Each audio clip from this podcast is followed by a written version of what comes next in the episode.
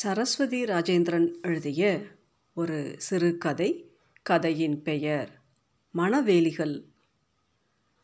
கண்ணாடி முன் நின்ற மாலதி ஒரு தடவைக்கு இரு தடவையாக முகத்துக்கு பவுடரை ஒற்றிக்கொண்டால் நெற்றியில் உள்ள ஸ்டிக்கர் பொட்டை சரி செய்து கொண்டாள் புடவை பிளேட்ஸை ஒழுங்குபடுத்தி மேலே அடுக்கி பின் பண்ணி கொண்டாள் கண்ணாடியில் தன்னை பார்த்து திருப்திப்பட்டு கொண்டாள் இன்னும் கூட ஷாம்பு போட்ட தலையில் சைடில் ஒரு ரோஜாப்பூவை குத்தினால் இளமையாக இருக்குமோ?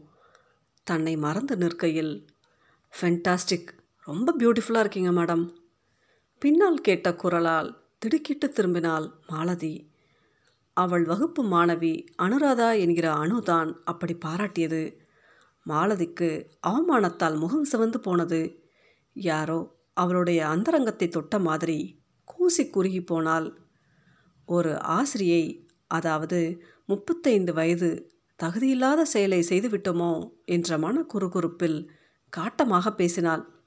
சரி சரி காம்போஷன் நோட்டை எடுத்துகிட்டு போ. மேடம் நீங்கள் வரலையா? சொன்னதை செய். அதிக பிரசங்கத்தனம் வேண்டாம். எதிர்பாராத அந்த அடியால் முகமும் அகமும் சுருங்கி போன அணு தலை குனிந்தபடியே வெளியேறினாள். மாலதிக்கு பாவமாக இருந்தது. சின்ன பெண் தானே. நான் ஏன் இப்படி என் உணர்ச்சிகளை காட்டணும்?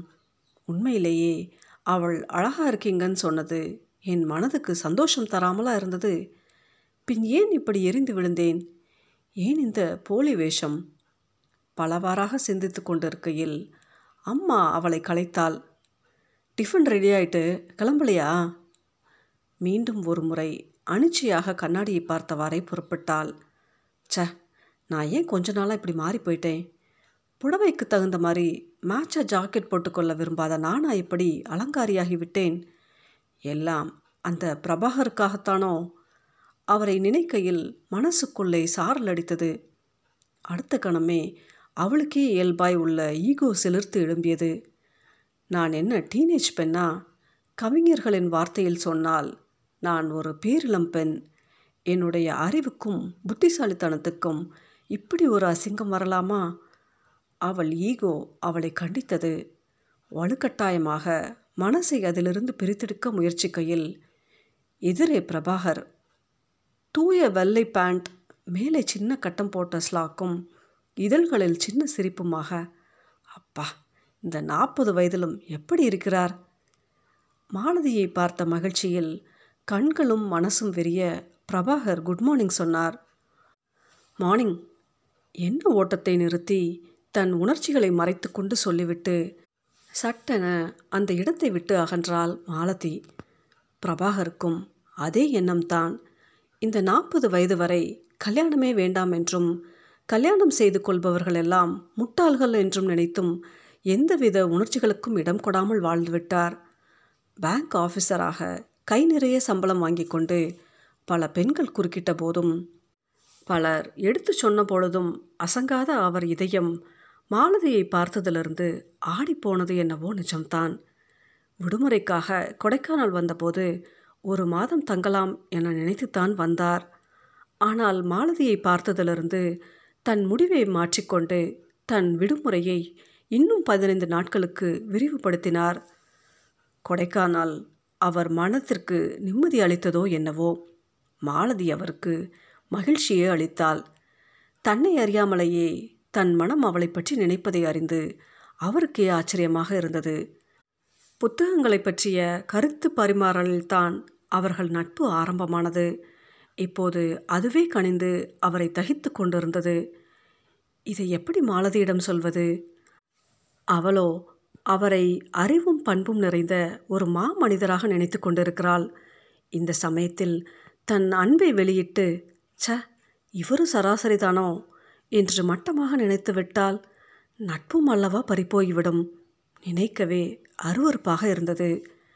யாராவது நண்பர்கள் இருந்தாலாவது சொல்லி யோசனை கேட்கலாம். அவருடைய அஞ்ஞான வாசத்திலே நண்பர்களுக்கும் பஞ்சம். பலவாறாக எண்ணி குழம்பி தவித்தார் பிரபாகர். மாலதிக்கு மட்டும் என்ன அவளுக்கும் பள்ளியிலேயே இருப்பு கொள்ளவில்லை. அடிக்கடி கடிகாரத்தை பார்த்தால் எப்பொழுது பள்ளி முடியும்? பிரபாகரை பார்ப்போம் என்ற தவிப்பில் அறிவுக்கும் உணர்ச்சிக்கும் ஒரு பெரிய போராட்டமே நடந்து அவளை அரித்து கொண்டிருந்தது. மாலை நூலகத்தில் சந்திக்கும் பொழுது இரண்டு பேருடைய நிலைமையும் சரியில்லை.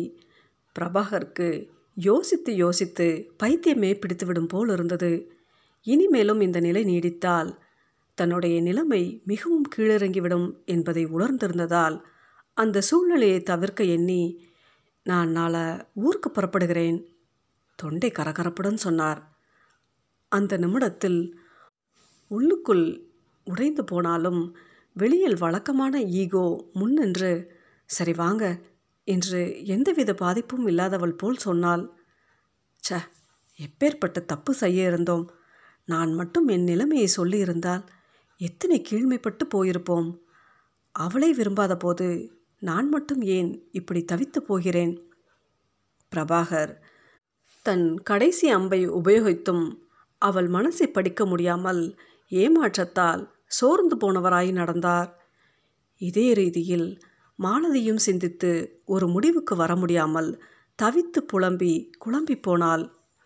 காலையில் என்ன முயன்றும் முடியாமல் அவள் கால்கள் போன பின்னாலேயே மனமும் நடந்தது அவளுக்கே வியப்பாக இருந்தது.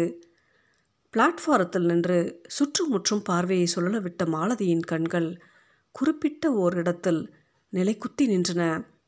ரயில் புறப்பட இருக்கும் இந்த நேரத்திலாவது தன்னை போக வேண்டாம் என சொல்ல வரமாட்டாளா என்ற ஏக்கத்தோடு காஃபியை உறிஞ்சு கொண்டிருந்த பிரபாகர் தன்னை யாரோ உற்று பார்ப்பது போல உணர்ந்ததால் பார்வையை ஓடவிட்டபோது தூரத்தில் நின்ற மாலதி பட்டால் மன உற்சாகத்தோடு அவள் இருந்த திசைக்கு ஓடி வந்த பிரபாகர் ஹலோ மாலதி எப்படி இங்க? என்றார். உங்களை பார்க்கத்தான் என்று வாய் வரை வந்த வார்த்தையை அந்தரங்கத்தை அலட்சியப்படுத்திவிட்டு என் சிநேகிதியை ரயிலேற்றி விட வந்தேன் என்றாள். அதுக்குத்தான் வந்தீங்களா? சரி மாலதி நேரம் ஆயிட்டு விசில் ஊதிட்டான்.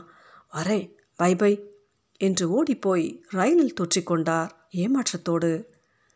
ரயில் மெல்ல நகர்ந்தது. போகாதீங்கள் என்று மாலதி சொல்ல மாட்டாளா என்று பிரபாகரும் நீயும் என்னுடன் வந்துவிடேன் என்று சொல்ல மாட்டாரா என்று மாலதியும் கண்களில் நீர்வழிய நின்றபடியே ரயில் மறைந்த பின்னும் கையை காட்டிக்கொண்டிருந்தனர் தங்களை மறந்து.